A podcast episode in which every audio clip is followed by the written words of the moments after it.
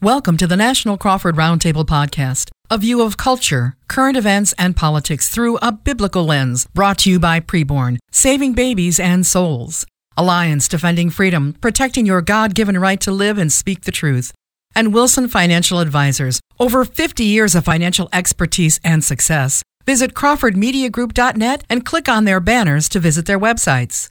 And now here are your hosts, Neil Boron, Bob Duco, Roger Marsh, and John Rush. Back with another week of the National Crawford Roundtable Podcast with all of the guys, uh, John and Roger and Neil, myself, Bob. Hey, guys, how are you? Great, Bob. Doing great, Bob. Great, Bob. How are Thank you? you? Well, I'm doing pretty good, except I'm I'm a little bit nervous because when I look at Neil, he kind of looks a little bit like Teamsters President Sean O'Brien. And I don't want to take Let's any go, chances man. Let's here. Go. Let's go. Hey, hey, you calling me out, pal? Is that what you're doing? You're calling me out? Okay, That's I'm standing I'm up right on my here, microphone right as we up. Speak. Hey. Get your butt up. All right.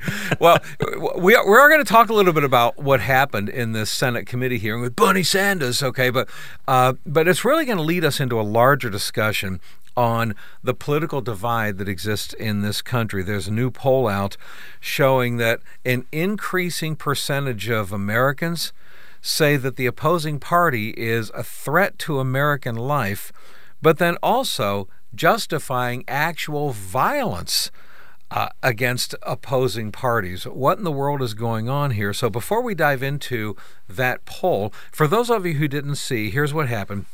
You've got Teamsters President Sean O'Brien.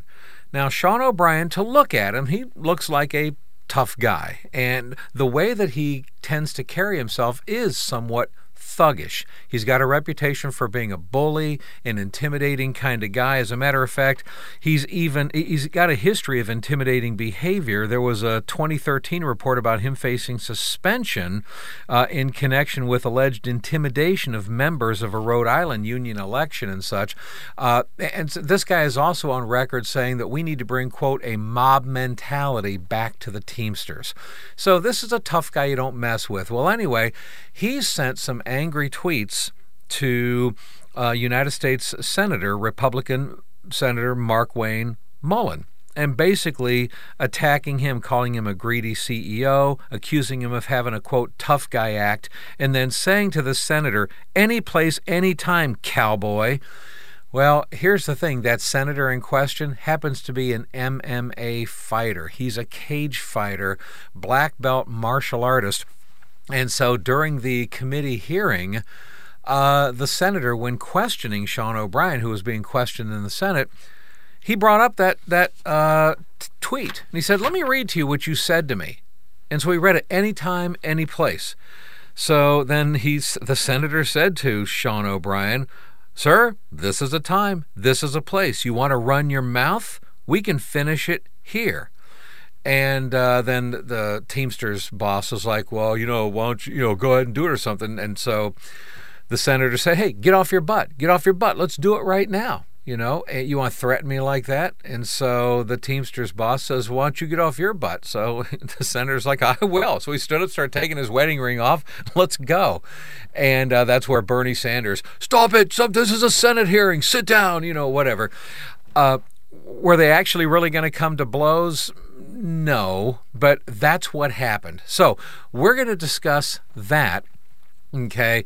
And then we're going to use that to springboard into a larger discussion about what's going on politically and why do we seem to be even more divided now between Republicans and Democrats than any other time in history. So we got a lot to dive into here. That kind of sets the stage for us. And Roger, if I could toss it over to you. First of all, sit down, okay? Uh, don't be tough guy with us.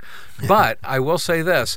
One of the things we very much appreciate are the sponsors to this podcast. One of them is Dennis Wilson, Wilson Financial. And I tell you what, we don't have to worry about being intimidated by him, but it is good to know that he really is the expert to help people get their financial houses in order. Well, he's going to fight for you. There's no question about it, but he's going to fight for right. you with biblical values. I mean, and looking right. at the markets and seeing what's really happening, because let's face it. I mean, the, the, if you just kind of take the markets as they are, uh, he had a client come in the other day. She had nine hundred thousand dollars in a four oh one k when she retired. The very very next year, she had seven hundred forty thousand dollars in the same four oh one k, and she didn't have very much in required minimum distribution. She said, help, what do I do? And Dennis found her an alternative through a Roth I R A that's going to help her rebuild that wealth. That's a stewardship issue. I mean, it, it takes the fear out of investing. It takes the panic out of investing. And he's got he's been doing alternative investing like this for over fifty years from a biblical worldview. I'm so grateful that Dennis is a fan of N C R and also the Bottom Line Show. And in addition, he's also a sponsor. He puts his money where his mouth is. That's where the investment is made. So when you contact him, uh, you know you're getting a good, godly man who is willing to literally put his money where his mouth and his faith are.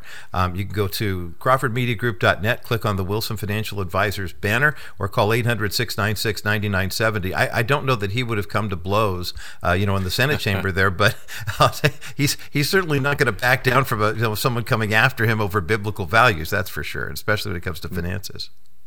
Absolutely. Well, uh, when we think about what happened in the Senate, I mean, it does lead to a larger discussion of what's happening politically. But I am kind of curious to get everybody's take, at least, on on this potential coming to blows that happen. You don't usually see stuff like that here. You know, once in a while over in the U K Parliament, you'll see something similar to that, or in other countries, but not usually here.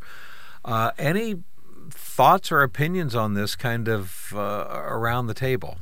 It, you, by the way, it used to be a lot more that way in this country. We have become a lot more, I guess you could say, guys, civilized over the years. But, you know, way back in the founding days of this country, what we just experienced this week was common practice. Mm-hmm. Yeah. Well, you know what? Actually, that is true. That is true. You've got um, Andrew Jackson participated in nine duels, actually knocked a guy out. Correct. In a dinner at a White at the White House. Uh, there was, Jesse Waters pointed out that there was an eighteen fifty-six incident where pro-slavery Democratic Congressman Preston Brooks killed abolitionist Massachusetts Republican Senator Charles Sumner by caning him to death in the Capitol building. So th- you're right. There are examples of that in the past, but I think a lot of people... By the way, I'm not saying that was right. I'm just saying that's the way things used to go. Right, I know. So, but, you know, uh, uh, this sounds terrible. Maybe it's just... Maybe it's just my flesh getting too much of me here, okay? Because I know as a Christian I'm not supposed to think of it this way, but the, the the testosterone in me says, if if somebody challenges me and says, "Hey, you know, don't, hey, tough guy, any place, anytime, let's go," um, I'll admit it will take discipline for me to turn the other cheek and say, you know what, here, here's my left cheek also. You know, uh, I'm well, especially when it's a union thug that you know is trying to destroy the country on top of it. That's a whole other part of this. I know, and I get that, and that's why I'm like, you are, you're a union thug. You're used to intimidating people, and my attitude toward bullies is, Uh, everybody backs down and jumps out of your way. Not me, pal. You just ran into a brick wall. Let's go. You know, and, and sometimes well, bullies and in some do ways, need to this be stood is guys a lot like. I mean, maybe some would disagree with me on this, but this is the good versus evil, you know, conversation we have on a regular basis. No offense, yeah. I don't look at that guy being on the good side of things. He is definitely on the evil side. I don't care what anybody says. Yeah, I know. True. So, uh, Neil, you're you're the Teamster Bullies. Uh, Uh, doppelganger. He's the lookalike. You're his doppelganger. Yeah. Okay. So what? Uh, uh, what do you? What, what are your thoughts on that? Obviously, you're a pastor too, so I know you got the. the Bob and I get the, a pass. The flesh. Say yeah, what? Right. Bob and I get yeah, a pass. That's right. John and I get a pass. We're like, knock the guy out, and then now we need you and Roger to say, okay, and need I remind you a little bit? But your yes. take on this. Settle down, boys. No, I. I, I mean, know. in the flesh, as a human being, as a male, I get it. But, I mean, this isn't how really anyone should behave, but definitely not Christians. So, you know, the, I'm thinking of James four one. I just looked it up here. It says, "What causes fights and quarrels among you? Don't they come from your desires that battle within you? You desire but do not have, so you kill. You covet but you can't get what you want, so you quarrel and fight. You do not have because you do not ask God." And anyway, it goes on from there. But um, we're, I just want to say our whole conversation today, I really view from a spiritual perspective. Ultimately, I don't want to over-spiritualize it, but I think, honestly, we're talking about sin. We're talking about good versus evil, right versus wrong. And I think that we as believers who are connected to the living God through the person of Jesus have a responsibility to do what we can uh, to operate in that realm and to understand that he's got a higher plan, a bigger purpose, et cetera. So, you know, I don't want to just throw cold water on this whole thing because it's kind of fun to talk about the fact that Bernie Sanders almost refereed a fight in a Senate committee hearing. But, I mean, it's almost hilarious. But on the other hand, you know, let's let's collect ourselves here and say, like, ultimately, this isn't what uh, anybody intended. And, and yet, whoever pointed it out, I think what John pointed it out, this is kind of how things were dealt with many years ago. So uh, thankfully, in some ways, I guess we've become more dignified, and now we're beginning to slide back in the other direction. It's kind of disappointing. Yeah. Well, and, and Roger, I want to get your take on this, too, in just a moment. And then we're going to expand this into the larger discussion of this recent poll that was taken and what's happening with the divide in this country. But one thing, of course, that we can all agree on is that there are certain principles that we do need to be fighting for. And one of them is fighting for the unborn. One of our sponsors on this podcast is Preborn, and they fight for the unborn every day. How do they do it? By showing ultrasound images of unborn babies to expectant moms in pro-life centers all across the country. And those moms, when they see that first ever picture of their baby, they don't go across the street to Planned Parenthood. They let that baby live almost all the time. And by the way, the moms usually end up accepting the Lord too. So here's the thing, it takes money to show these ultrasound images. And that's why we're asking you folks in the audience right now, will you give to Preborn? Will you pay for some ultrasound images and save some babies' lives? twenty-eight dollars is the average cost to stop one abortion through ultrasounds. twenty-eight dollars. So I'm asking you to pray about a number. Take twenty-eight dollars times fill in the blank. How many babies' lives will you be willing to save? This is your one-time gift to Preborn. one hundred percent of what you give goes to fund ultrasounds. Take twenty-eight dollars times fill in the blank, and that's your one-time gift. But listen, it gets better. There's an anonymous donor who has agreed to go ahead and match dollar for dollar between now and Christmas what anybody in our audience gives. And wow, we appreciate that. So now it's twenty-eight dollars saves two babies' lives. What do you say? Here's how you give. Go online right now to, to crawford media group dot net, click on Preborn. You can give there. crawford media group dot net, click on Preborn. Or just call eight three three, eight five zero, Preborn. Baby, eight three three, eight five zero, baby. Just mention National Crawford Roundtable when you call. We appreciate you folks doing that. And so, Roger, before we get to the larger discussion of this poll, just some of your thoughts and analysis on, I mean, hey, you know what? You're you're a tough guy. You've hardly ever punched us in the nose, once in a while, but not too often. you you you know, you sometimes you'll throat punch people, but, you know, not too bad. But you're also a pastor. So how do you, uh, just your take in general about what happened in uh, in the Senate hearing? Yeah, it's so odd to hear about something coming to blows and fisticuffs and stuff like that. I did have an incident one time where I was refereeing youth soccer, and actually, you know, when you get to the certain age levels, the uh, under fourteen category, you got kids who are four foot ten going up against kids who are six foot two, and I broke up a fight one time by pulling a big kid off of a smaller kid, and I had a coach accuse me of manhandling this innocent boy. And I'm like, that kid looked me in the eye and cussed me out. Are you kidding me? I mean, you know, something had to be done. Right. But I think in, in the in the grand scheme of things, it is kind of an indictment on our culture that we would get to the idle threat part, that we would actually, you know, look at something like this and have to wonder. I mean, as Christians, obviously the good versus evil fight, we do have to do battle with. But in watching something like this come down to basically becoming a barroom brawl or bike racks after school or whatever you want to call what these guys were talking about doing, it, it is somewhat shocking. It, it kind of... In a, in a culture where everything anything goes anymore, you know, in terms of morals and values, everyone's fighting for what they think is right. I think George Barna de- determined that uh, during the pandemic, there was a greater in, uh, increase in the number of people who believe in moral absolutes, but they believe that they are the morality, that they, they're the standard for that. And so, you know, whereas back in the uh, uh, the Aaron Burr versus Alexander Hamilton days, it was, you know, get your mm-hmm. pistols and ten paces because there was that disagreement and gentlemen settled it like gentlemen. Now, I think the The, the larger issue for us that we can speak into is is what how do we define good and evil in the culture, and how do we as Christians address it when we see something like this happening? It's it's it's somewhat humorous, but also a little shocking to see a couple of guys right. threaten to just throw down. I mean, even I'm taking off my wedding ring, I'm taking off my glasses. I mean, yes, what are you? Are you? And Bernie Sanders, the referee, we'll never forget that image. That's for sure. Well, I know this is true, but and I have to say that, and this is something I, maybe I have to grapple with as a Christian because I might be looking at this wrong, but if you threaten me, insult me, things like that, say, hey, tough guy, come on, where are you? Uh, I, I can keep a hold of myself there. I can be like, you know something? I'm going to be Christ-like first. Flesh part of me wants to take you down, but I'm going to be Christ-like first. But you know what? You come after my wife or my kids, mm-hmm. I'm not yeah. sure I'm going to be able to turn the other cheek at that point. I'm going to be honest with you. So it, it's there. There's certain things where it's like, okay, well, then that that would put me over the top. But uh, there's this poll out. This poll was conducted by the Center for Politics at the University of Virginia. And they asked Americans, do you believe the opposing party is a threat to American life? All right. Among Biden supporters, fifty-two percent said the Republican Party is, quote, a threat to American life.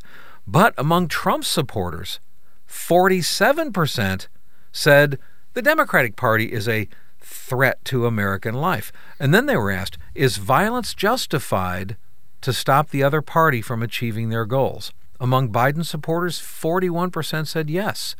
But among Trump supporters, just about the same, thirty-eight percent said yes. Now, I know we disagree on a lot of issues, but there was a time when Republicans and Democrats could get to, could be friends and disagree with each other politically, but still go out and have a drink afterward, you know, or whatever, or play racquetball together or something. But it seems like more and more we're seeing more of this where if you are on the opposing party, I won't even associate with you. Uh, I mean, this this kind of thing is is very real. Actually, guys, can I tell you, there's been, uh, there's been speaking engagements that I've been scheduled for before over the years that have been canceled because they didn't like the fact that I was a conservative, Republican voting kind of right-winger type guy. It's like, wow, really? So there's this disassociation thing going on, uh, and, and we're just, I'm kind of trying to figure out, why is it rising to this level? Why is the hatred and animosity to the level of, hey, violence is justified to stop you? That's how evil the opposing side is. Now, I think the Democratic Party, quite frankly, is extremely evil. And I think they've changed dramatically in the last few years. So I think the Republican Party has pretty much stayed the same. It's the Democratic Party that's gone crazy. And that's why there's blowback on the Republican side. So I'd love I mean, to get I mean, you guys really take an to, analysis on this as we go around. I just around. want to yeah, jump please, in there John. really quick. You, you, you're right that the other side has changed dramatically, but we have as well. Keep in mind, we're even a more quote-unquote liberal party than we once were. So, you know, we've even moved closer to where they are, but they've just moved so far the other direction. And I'm, right. I'm again, I keep saying it. They've gone so much in the evil direction that... Yeah, I look at them, and we talk about it all the time. I talk about it on my show. It is the party of evil. I'm sorry. I'm, I don't have any okay. other definition for it.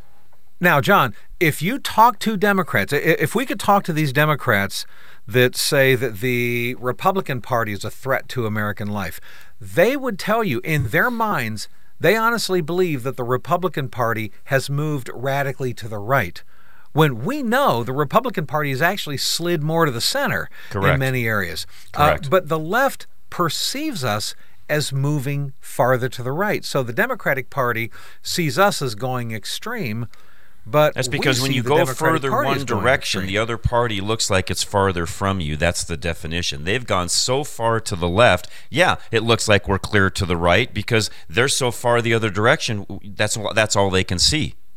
Right. If they go a mile to the left and we go one hundred feet to the left, bottom line, we've widened the gap between us, and so we appear farther to the right That's than right. they are from That's their right. point of reference. No, I get what you're saying, and uh, we got a lot to unpack about this uh, throughout the rest of this podcast, but as we do, you know, we've been talking about uh, fighting, of course, and the radical extremists. John, I got to tell you, man, it is such a blessing we've got Alliance Defending Freedom, yep, A D F right. out there fighting for us, because right. the Democrats out there have been so radical in their attacking of Christians and conservatives and, and traditional family people in this country and whatever, and denying us our freedoms, and thank the Lord for A D F. Well, and, and to your point, Bob, there's even been a lot of attack pieces of late against A D F themselves. Folks, that should tell you right then and there, and some of what we're even going to talk about in the second half of the podcast. Is there a greater chasm? Absolutely. A D F is out there really fighting for all of our freedoms. Jack Phillips, of course, back in the news. Uh, one of the cases that A D F has worked on, uh, you know, it's a Colorado situation for us. Jack Phillips, the, the cake baker who, you know, in the beginning refused to bake a cake for a gay wedding. And then, of course, it's just progressed into all these other, essentially, guys, activist attacks against Jack. And Alliance Defending Freedom has been there the entire way, really helping him fight this. They're still in the fight. He still has court cases that they're fighting.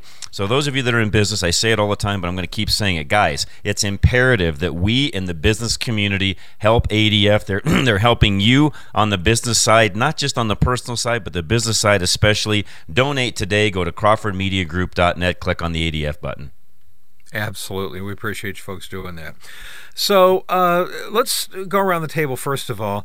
Uh, Roger, if I can ask you your thoughts on this poll, this survey that's been taken. Biden supporters, half of Biden supporters say Republicans are a threat to American life, but nearly half of Trump supporters say the same thing about Democrats. And then you've got in the neighborhood of forty percent of each party saying that we're to the point now where violence is justified against the other side. Your thoughts on this poll, uh, not only as a conservative American, but also as a pastor? Well, uh, the first part of the poll, I think, makes perfect sense because, like, to echo John's point, I think those on the conservative side could look at those on the progressive side and say, you're ruining the country, you're you're bringing all sorts of evil, you're you're codifying this into law, and you're absolutely wrong. And we would actually be able to make a more justifiable argument in that direction than in the other direction. The the one statistic that you just shared, Bob, that really concerns me is the fact that the number of Trump supporters, as it were, are saying we need to resort to violence, because that completely flies in the face of the logic and reason and arguments that we all have been making here. The, the idea right. that you're saying the system is broken, and largely it's being broken. Look what happened a couple of Tuesdays ago, you know, with all the different codification of uh, abortion laws into places like Ohio, mm-hmm. you know, where it shouldn't have been that way. And yet it, it turned out to be that way because, wouldn't you know it, a lot of Republicans actually support abortion. I mean, they they're, they call themselves pro-life, but they're like, eh, well, you know, make a couple of exceptions here and there. And I don't want somebody else to not be able to do it. And, you know, there, there's a, a little kind of double mind going on there. But the idea that someone could say, I can look at the other side and say, you're wrong, and and I've got the facts to back it up, but then to come back at the same, literally out of the other side of their mouth and say, and that's why we need to resort to violence, that's very disturbing to me. I mean, I think regardless of how awful and evil the Democrat Party has become and how centrist and moderate the Republican Party has become, violence is never the solution. I mean, in this case, it's certainly not the solution. I know there have been times we've gone to war, and we can go through biblical history and all that type of stuff to say right. that that is, in fact, the solution. But here, just, I'm going to shoot you because you're a Democrat? I mean, come on. I mean, there, there's got to be a better way. There has to be, unless your life is being threatened. And Bob, I echoed what you uh, were saying earlier about, if you come after me, I could turn the other cheek. You come after my family, that's a whole different conversation. I know, I know. Uh, Neil Boron, your thoughts, uh, Pastor Neil, on on this poll? Well, I, I want to echo some of the things Roger said, and really, honestly, it's just interesting the varied ways you can look at this poll. I mean, on the one hand, uh, Republicans kind of line up with Democrats on this, so can you really say, in one sense, that the Republicans are better than Democrats? I don't think so. I mean, these are pretty close numbers. But what what's interesting right off the bat, if fifty-two percent of Biden supporters say that, that Republicans are a threat to America, I'm actually kind of encouraged by that number, because if they're as evil as, as we're all saying, that number really ought to be more like eighty or eighty-five percent think that Republicans are a threat. The, there isn't that much of a difference between the number of Republicans who think Democrats are a threat. So I actually think that there's some common ground in that number. I mean, yes, you could make arguments on both sides. I get it. I'm not trying to make a hard and fast, you know, claim here. But what I'm saying is you could argue that there's some common ground there. Uh, but on the violence issue, it's, to me, terrifying, because if, if if the Republicans are the good guys and they and they're as quick to resort to violence as the Democrats might be, that really is a troubling statistic. So I'm kind of disheartened by that number and not surprised by it at all. But let me just say this, in my opinion, it isn't really about policy. Ultimately, it's about selfishness, because, you know, at the root of sin is self, selfishness. And uh, so, okay, so what happened in Ohio? The Amendment one passes, and it largely passed because the Republicans looked the other way. You know, but the Word of God says that if, if somebody knows the right thing to do, James four seventeen, but doesn't do it, to him it's sin. Why would why would right-thinking people who love life, supposedly, kind of look the other way and allow something like that to pass, or even vote for it, like as so, like, hey, this is kind of a reasonable measure, or maybe if we do this, it'll just go away. We don't have to talk about these issues anymore. I'm not sure of the motivation, but what I'm saying is, if if they didn't do anything to stand up against it or stop it in a red state, then they were wrong. And I put more, you know, on the Republicans on that sense. You would expect that from the Democrats, who openly claim this is the kind of thing they want. But if the Republicans claim they want the opposite, why didn't they show up? So, to me, yeah, well, those kind of trends are troubling. Well, I, look, the violence thing, I think we're all in agreement here, certainly. It's not justifying violence. But I'll tell you right now, if I was asked, is today's Democratic Party a threat to the American life? I would say yes. I do believe it's a threat. Now, if they ask me, is it justified to engage in violence against them? I'm going to say no.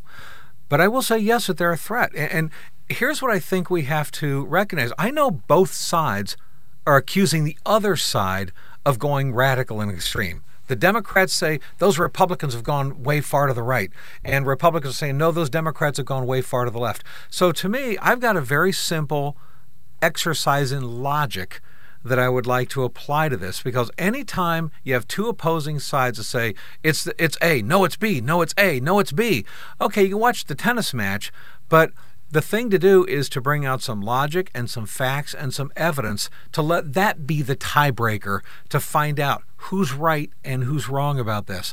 And I submit, if we use some basic logic, and I'm going to apply a logic test in the second half of this podcast, I think a logic test will prove that it's the Democrats who are wrong. They are the ones who have moved extremely to the left, and the Republicans haven't moved an inch to the right. If anything, we've slid farther to the left. So I'm going to dive into that in the second half of this podcast. First, though, we do want to remind you folks that this podcast is sponsored, and we're asking you to support our sponsors. Okay, certain, certainly Wilson Financial, A D F, and Preborn. If you haven't given to Preborn yet, do it now. What you're doing is you're paying for ultrasound images so that moms will choose life in pro-life centers instead of aborting their babies. twenty-eight dollars is the average cost to stop one abortion through ultrasound images. twenty-eight bucks. So we're asking you to pray about a number of babies' lives that you'll save. Take twenty-eight dollars times fill in the blank. Is it ten babies? That's two hundred eighty dollars. Is it one hundred babies? That's two thousand eight hundred dollars. I don't know what you can afford. We're asking you for a one-time gift. one hundred percent of what you give goes to fund ultrasounds. Nothing for overhead. This is Preborn. But there's an anonymous donor that between now and Christmas has said anybody in our audience that gives, they're going to match it dollar for dollar. How about that, huh? So now twenty-eight dollars saves two babies' lives. What's the number of babies' lives that you'll save? Go right now to crawford media group dot net, click on Preborn. You can give right there. crawford media group dot net, click on Preborn. Or just give them a call, eight three three, eight five zero, BABY, and they answer twenty-four seven. So call now, eight three three, eight five zero, BABY. You can watch video of our podcast at my hope now dot com. Certainly follow My Hope Now wherever you follow your social media. And looking forward to the second half with all the guys as we dive into what's happening with the political divide in this country. Second half of the podcast coming up next. This has been a Crawford Media Group production. Continuing the second half of the National Crawford Roundtable podcast with all of the guys. Myself, Bob Duco, the Bob Duco Show out of Detroit. John Rush, Rush to Reason out of Denver, Colorado. Roger Marsh of The Bottom Line from the People's Republic of California. That's right, it's Gavin Country. Neil Boron, Neil Boron live out of Buffalo, New York. As we talk about the political divide in this country. And can I just say on a side note, Roger, before we get back to this poll that was taken, so I want to make sure I understand Gavin Newsom's thinking, okay? In San Francisco, he's okay letting the businesses and citizens of San Francisco live in squalor with homeless people everywhere, needles on the ground, human feces on the sidewalk. That's okay. But when Xi Jinping is coming to town, uh, the APEC conference is there going on right now. Now suddenly we got to clean up the streets. We got to get rid of the homeless, kick them off the streets, and then put up walls and barriers. Walls, not bridges, to keep them out during this time. So apparently the P R of the cameras rolling is enough for him to uh, respect the people of San Francisco. But as soon as the cameras are off and the dignitaries leave again, then the people of San Francisco, I guess, aren't deserving of having their streets cleaned up. I don't know. Maybe it's just me, Roger. Your your well, take as a Californian. Well, Bob, your hateful rhetoric is duly noted. Um, but no, hey, hey, you want to take me on, pal? You want to take yeah, me on? That's right. I'm Take taking off my wedding, wedding ring, ring off right, right now. now. Right now. Right, let's go. Let's go. Neil can be our judge this time. Uh, no, it, it, it is. It's very interesting. The headlines are screaming around here. Isn't it interesting that Gavin Newsom was totally fine with the feds doing the job of cleaning San Francisco, but he couldn't take care of it? And the fact that right. he has been on this national campaign, there are two numbers that people aren't paying attention to right now here in the People's Republic that could bode. Uh, well, it's a whole separate conversation about the the impact. Pending Biden impeachment. But Biden's numbers are down about ten points in California, and so are Gavin Newsom's. He's actually at forty-four percent popularity right now in a state that leans very, very heavily blue. He should have this thing all sewn up, but come to find out, a lot of Californians aren't really happy with the fact that he spent more time in China, he spent more time dealing with Iran, he spent more time dealing with climate change at the U N than actually showing up and cleaning up the drug needles and the human feces on the streets of San Francisco. So, I mean, the, re- right. the, the so reality true. is it, he, he's he, he's overplaying his hand right now with his own constituents, and it will be interesting to see how he pulls things back. Of course, a Biden impeachment sets the table for Gavin Newsom's presidency in twenty twenty-four, but that's for a separate conversation. Absolutely. Okay, so uh, to the political divide in this poll about uh, how just about half of Americans on both sides, Republicans and Democrats, say the opposing party is a threat to American life. The Democrats say it's because Republicans have gone so far right wing. Republicans say it's because the Democrats have gone so far right, left wing. Okay, so my thing is, let's have a simple, basic logic test. And I would encourage any of our listeners as well. If you have some liberal, left wing, progressive, Democrat voting friends, ask them this question. I would like for you to tell me some kind of policy or position of the Republican Party that is more conservative today than it was ten years ago, let alone twenty years ago. Name one that's more conservative. Go back and look at the Republican Party position from ten years ago, twenty years ago, and you tell me if the Republican Party isn't a little bit less conservative today than they were then. Challenge your liberal friends to do that. I guarantee you they cannot fill in the blank. Say, uh, the Republican Party is more conservative on fill in the blank than they were ten years ago. I defy anybody to, to fill in that blank. Now, with that said, apply the same principle to the Democratic Party. Because I can do that. If you ask me, where is the Democratic Party more liberal today than they were even ten years ago? Let's go through a little list. ten years ago, the Democratic Party wasn't as rabidly open borders. As a matter of fact, the Democrats were paying for funding and voting for funding to build border wall. All Trump was trying to do was complete the incomplete border wall that the Democrats funded. Uh, you didn't have huge defund the police movements going on ten, fifteen years ago in the Democratic Party like you do now, uh, or trying to, for that matter, imprison a former president and contestant for election for some of the kind of charges that they're doing now. Abortion for all nine months for any reason whatsoever, including uh, including uh, birth control and with no parental consent. That's not something the Democrats were pushing t- uh, ten, fifteen years ago. Remember, Barack Obama, in his first term as president, openly declared he does not support gay marriage. Think about that, okay? Uh, the abortion issue and transgenderism, transgender surgeries for minors, abortions for minors without parental consent or, or even knowledge. You didn't have the Democratic Party ten years ago trying to gender confuse children with drag queens in kindergarten and then trying to convince them to get puberty blockers and sex change surgery without even informing their parents.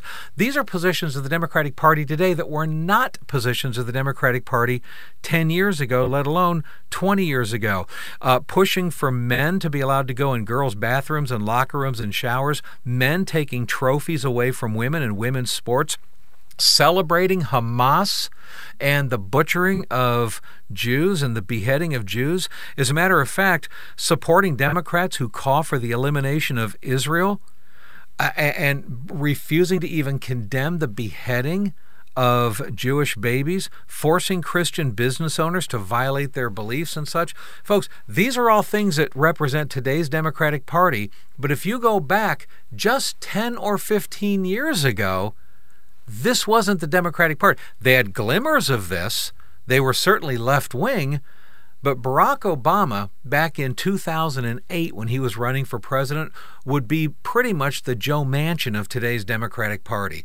So I would argue the facts prove the Democratic Party is the one that has gone rapidly, radically to the left. The Republican Party has not moved an inch to the right. If anything, they've inched their way to the left.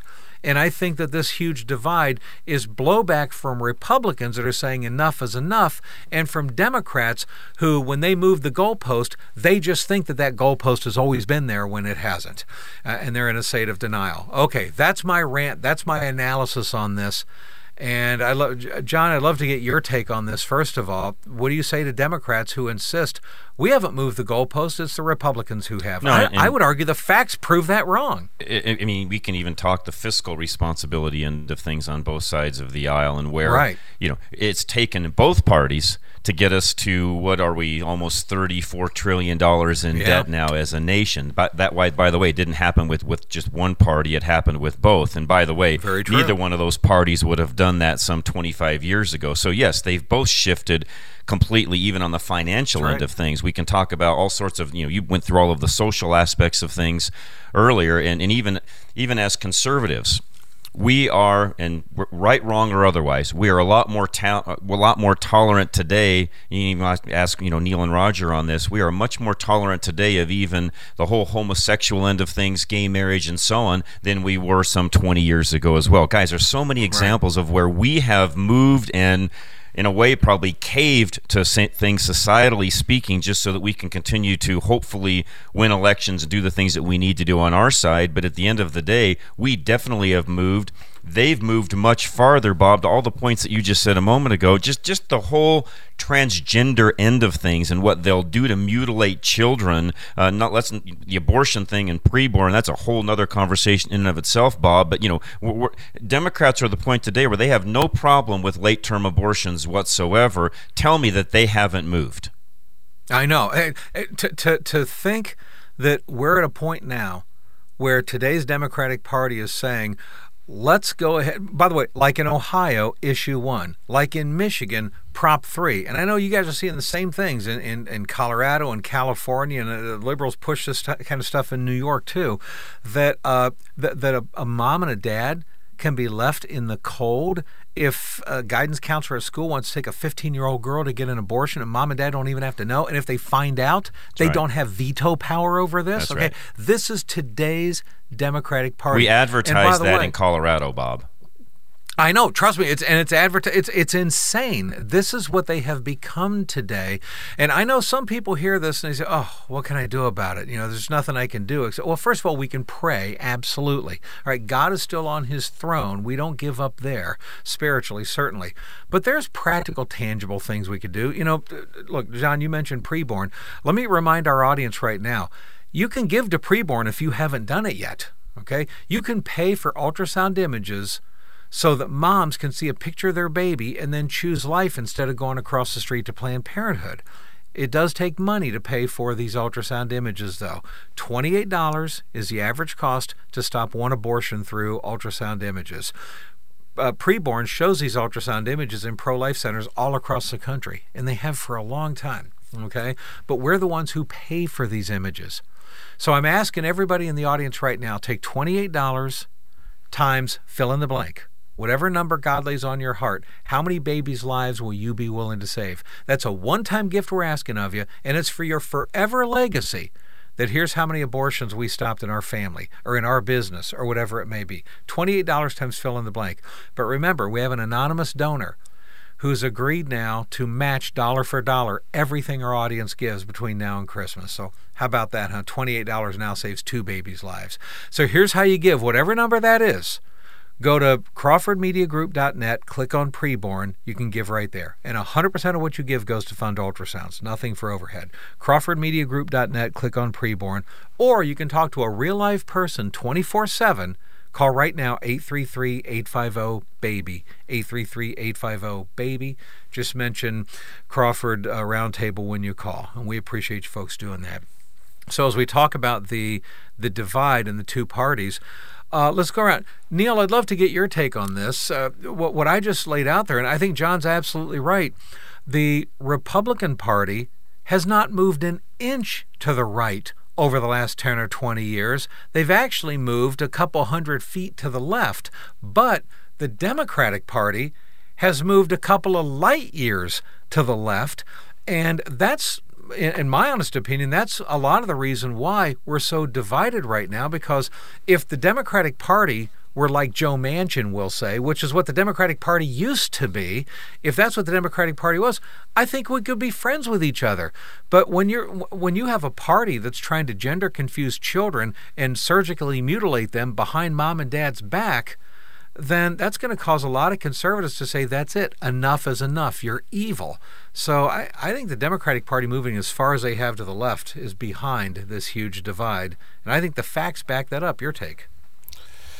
Well, I agree one hundred percent that some of the things you've outlined are pure evil. Um, taking the life of an innocent child right up to the moment of birth uh, is demonic. It's not just evil, it's utterly demonic.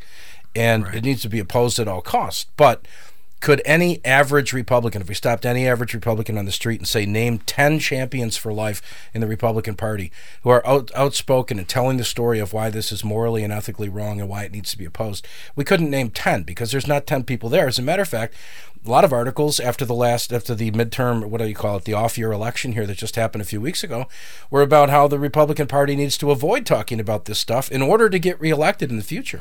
Like, that's actually a strategy. It's been discussed on this program. Uh, on the issue of violence, you know, thirty-eight percent, four out of ten Republicans would report, resort to violence if necessary to stop Democrats. They say it could be justified. Seven weeks ago, episode two twenty-two, we talked about uh, is it time for a revolution on this program? like, like, I mean, these thoughts are coming. So all I'm saying is it's it's really easy to just demonize the Democrats and say they're the ones that are really liberal, they're the ones that have really moved. But, you know, the Republicans have moved as well, and I think we ought to be ashamed on both counts, that we ought to see that that there are very few people standing up for what's actually right and, and willing to tell the truth. And as far as outliers, I mean, you got A O C and Ilhan Omar and Rashida Tlaib and the Democratic Party, I mean, way out left liberals, but then they would argue that we've got the Matt Gaetzes and Lauren Boeberts and Marjorie Taylor Greenes. And talking about shifts, in the last ten years ago, would anyone have tolerated Marjorie Taylor Greene's behavior in Congress? Like, did that happen forty years ago, fifty years ago, during the Reagan administration? Like, uh, there's been great change on both sides. As far as, you know, imminent problems with evil, I mean, yeah, I agree. The Democrats have some serious issues that, that they're promoting and supporting right now, and the American people need to see that. But what are we trying to do here? Just win an argument about who's not as bad as the other? Well, the Republicans aren't as bad as the Democrats, so I think we're in good standing. I think we t- need to take a much harder look at this whole thing and say, what can we do to bring about change? You mentioned prayer. I'm one hundred percent in favor of that, because I don't think anyone, any one of us, and we have a microphone in front of us, but but anyone listening to this podcast really has the ability to do much to change all of this, but Almighty God does. And I'm not copping out on that. We have a responsibility to elect the right people who will represent us well. But, you know, we, we live in a very self-centered world. I mentioned that word earlier. And we elect we elect people to represent us in Congress who should be representing us in our district, speaking for us as our elected representatives. But no, parties just vote as parties now. If the Democrats have more people in, in the House, they can they can get a bill passed. If they have less, they have trouble because the Republicans can stop that. But we just we just move as parties now, and individual voices are rarely heard. And ultimately, I think this is driven because we've we've brought about a society where everybody wants what they want and they want it now. I, there is. Wow. Esteeming others is more important than ourselves doesn't happen. And, and if there is some value, and like we talked about, I, I mentioned the border crisis last week. It, Are you telling me that Democrats stand nothing to gain by, by having a secure border? Like, I think I think this affects them, too. We don't even have those conversations. It's just if you're a Democrat, you're right about the border, and it should be wide open. If you're a Republican, you're wrong about the border. It should be closed. Like, everything is black and white, and there's no wow. room for conversation in that. You know what, though, Neil? I, while there's certainly a lot of things I agree with you on, I I got to push back on something here, okay? When I look at how evil today's Democratic Party is, how absolutely demonic they I'm are. I'm not disagreeing with you uh, on that. I, just, I fully okay, agree. But you know what? I don't. Th- okay, but I don't think the answer here is to say, by the way, let me spend my time taking a baseball bat to the Republican Party and trying to turn off Christians to vote Republican. So no, what do we gain? Not, what do we gain? Let's not if spend somebody... our time smearing the Republican Party. Yeah, they I'm got trying... flaws. Yeah, they got faults. I'm but trying to be there's realistic, not, There's Bob. no parity between these two parties. There's but not. Is the, what is this, though? Is this a cheerleading session for the Republican Party? I'm deeply no, it, troubled it, by what I see keep, in the Republican Party. Keep, it's trying to expose how evil the Democratic Party has become. So if you want to call and, and, the lesser okay. of two evils, it is fine. I'd rather vote for the lesser of two evils. Oh, I would okay. rather have So that. You'd vote for Mussolini instead of Hitler is what you're saying? Like, no, really? I, I don't think it's accurate to, to compare okay. the Republican Party to the Democratic okay, so Party. I don't think the gap but I don't think the gap between Mussolini and yeah. Hitler is as wide as the gap between the Republican Party and the Democratic Party. Okay. I would say that. And and if you feel comforted with that, great. But we also have a Republican Party that has moved to the left and isn't standing up for the principles we care about. What happened in I Ohio agree with all that. But why are we bludgeoning the Republican Party when we got the evil of the Democratic Party right in our it, face? They're trying to mutilate our children, and we're busy beating up on the Republican Party. But if we feel comforted by cheerleading sessions, we're not going to accomplish things in places like Ohio. We lost Amendment one because the Republican Party was asleep at the wheel. And Democrats took advantage, and you know what? They Most were afraid of, they were afraid of the abortion issue. They were afraid of the abortion. And I agree with you on the shortcomings of the Republican Party. I agree with you that they're spineless and their lousy branding and messaging and all that kind of stuff. But let's but put what our hope I am in that. saying is, yeah, but we have to ask ourselves, okay, if we're going to expend oxygen to beat up on one of the two parties, it seems to me that we don't give the Republican Party a pass. I'm not saying that. But I'm going to spend ninety percent of my time beating up on the Democratic Party. I'm not going to spend seventy-five percent of my time beating up on the Republican Party. Is it Party. working, Bob? Is it working? Conservative Republicans, conservative Christians for the last, since the moral majority, mid nineteen seventies, is it working? Are we making progress doing exactly what you're describing? It depends on how you define working. If if you if you define working as the Republican Party is perfect, then of course it's not working.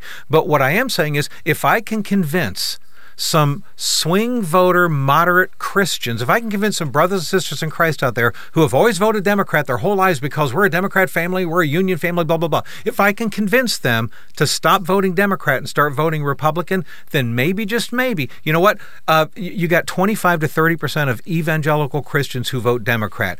If that number went down to just fifteen percent, Republicans would have the White House, they would have the House, they would have the Senate. And you know something?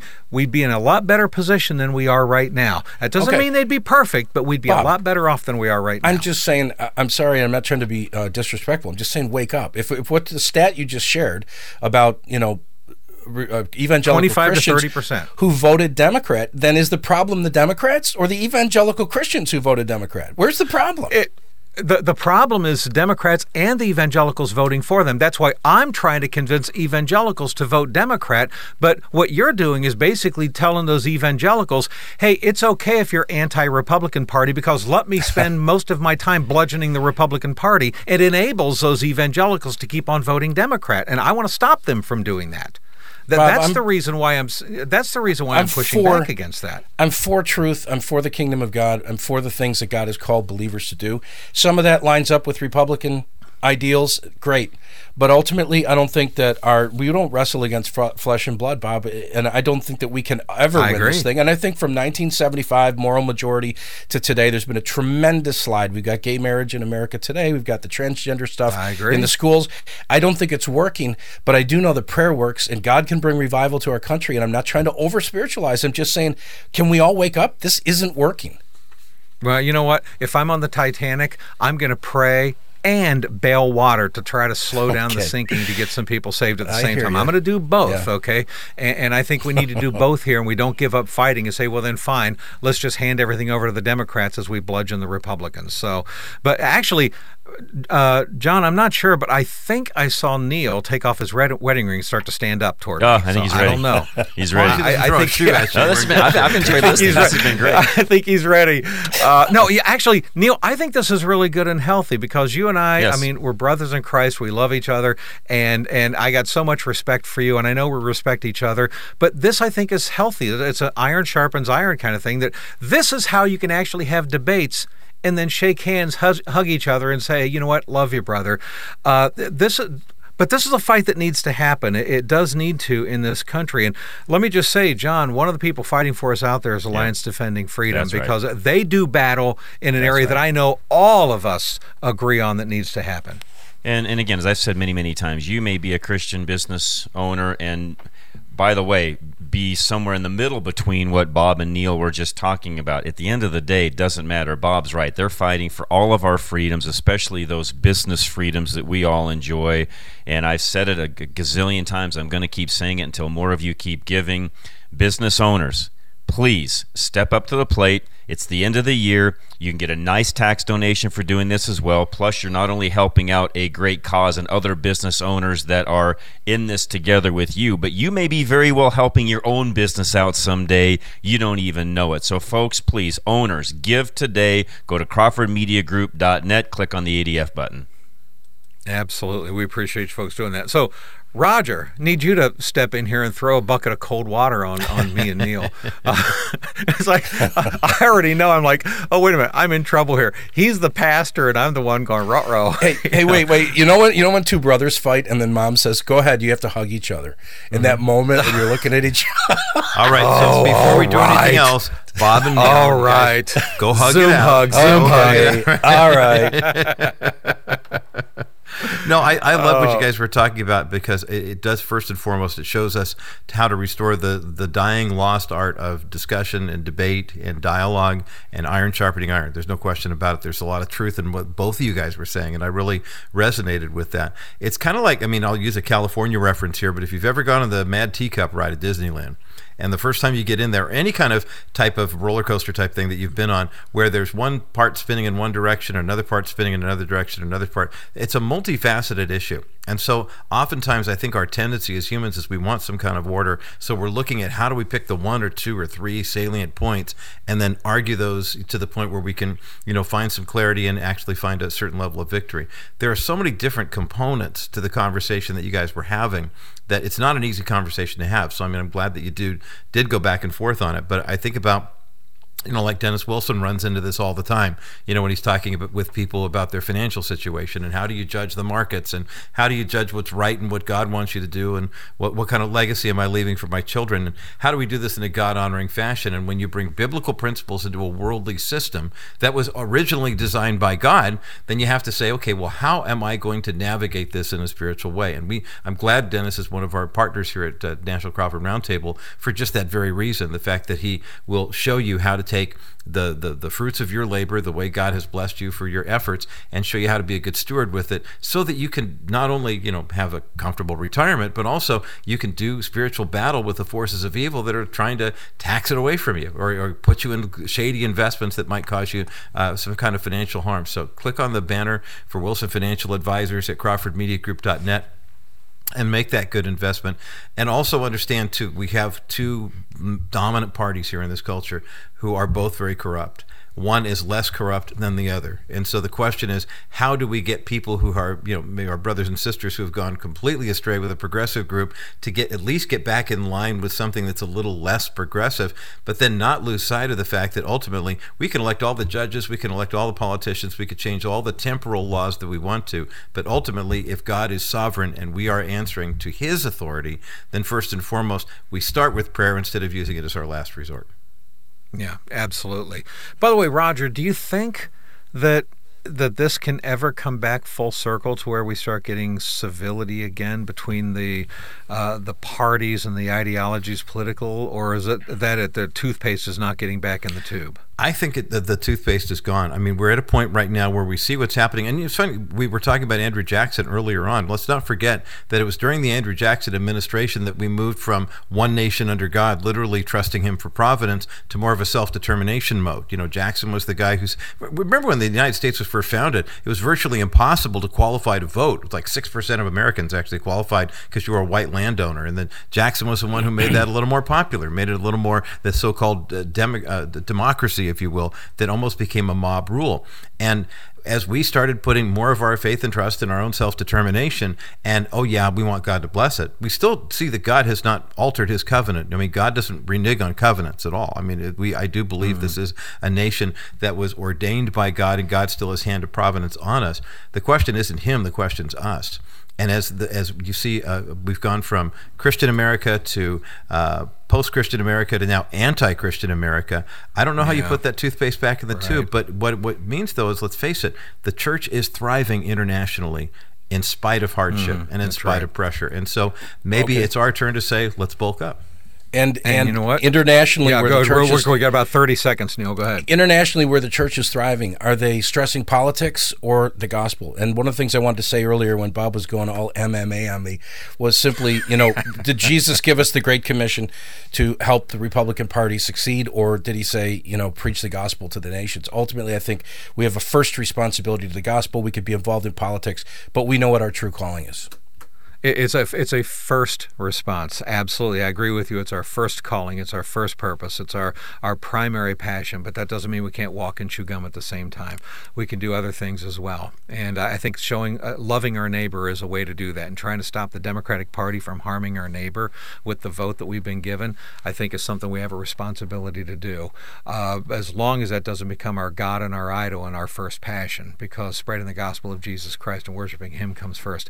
And God is certainly in control and charge in all things, and that we completely agree on and trusting in Him. Want to remind everybody as well, if you haven't supported Preborn yet, do it now. Go to crawford media group dot net, click on Preborn. You can give right there, twenty-eight dollars times whatever number of babies you're willing to save in a one-time gift by paying for ultrasound images, okay? What is that number to you folks? Whatever it is, uh, go ahead and give now, crawford media group dot net, click on Preborn. Don't forget, your your gift is matched dollar for dollar by an, emo- uh, uh, uh, an anonymous donor. So we appreciate that. They're doing that right now through Christmas. So go ahead and give. You can also call eight three three, eight five zero, BABY and talk to a real-life person. Just mention National Crawford Roundtable when you call. And uh, I'll tell you what, we always appreciate you folks listening to us. You can watch video of our podcast at my hope now dot com. Certainly follow MyHopeNow wherever you follow your social media. And John Rush, Rush to Reason out of Denver, Colorado. Roger Marsh, The Bottom Line from the People's Republic of California. Neil M M A Boron, uh, Neil Boron Live out of Buffalo, New York. Myself, Bob Duco, Bob Duco Show out of Detroit. Guys, always great catching up with you. Neil, it was some great lively back and forth. Every once in a while, it's a little bit fun to mix it up a little bit. So I, I appreciate your willingness to kind of go back and forth in this area. With Anytime, you. Anywhere, Bob. That's right. Get off. All right, butt. Cowboy. Let's go. Let's, Let's go. go, cowboy. Yeah. All right. Hey, we'll talk to you guys next week. Thanks for listening, everybody. God bless. You've been listening to the National Crawford Roundtable Podcast, a view of today's culture through a biblical lens, brought to you by Preborn, saving babies and souls. Join us in the fight to save babies from abortion. Your gift provides a free ultrasound for a mother in need. eighty percent of the time, she will choose life. Visit crawford media group dot net and click on the Preborn logo to donate to Save Babies Now. Alliance Defending Freedom, protecting your God-given right to live and speak the truth. Your generous financial support makes it possible for A D F to defend religious liberty, the sanctity of human life, freedom of speech, and marriage and family in America and around the world. Visit crawford media group dot net and click on the A D F logo to give your financial support. Wilson Financial Advisors, over fifty years of financial expertise and success, helping you build confidence in your financial future. Visit crawford media group dot net and click on the Wilson Financial Services logo to learn more. You can download this podcast from Apple Podcasts, Stitcher, and more, from your local Crawford Media Group station or at crawford media group dot net. And you can watch video of the podcast at my hope now dot com. Be sure to follow MyHopeNow wherever you follow social media. And please give this podcast a five-star rating on your Apple app. Look for the notification on your app for when the next weekly edition of the National Crawford Roundtable Podcast is ready for you to download. This is a Crawford Media Group production.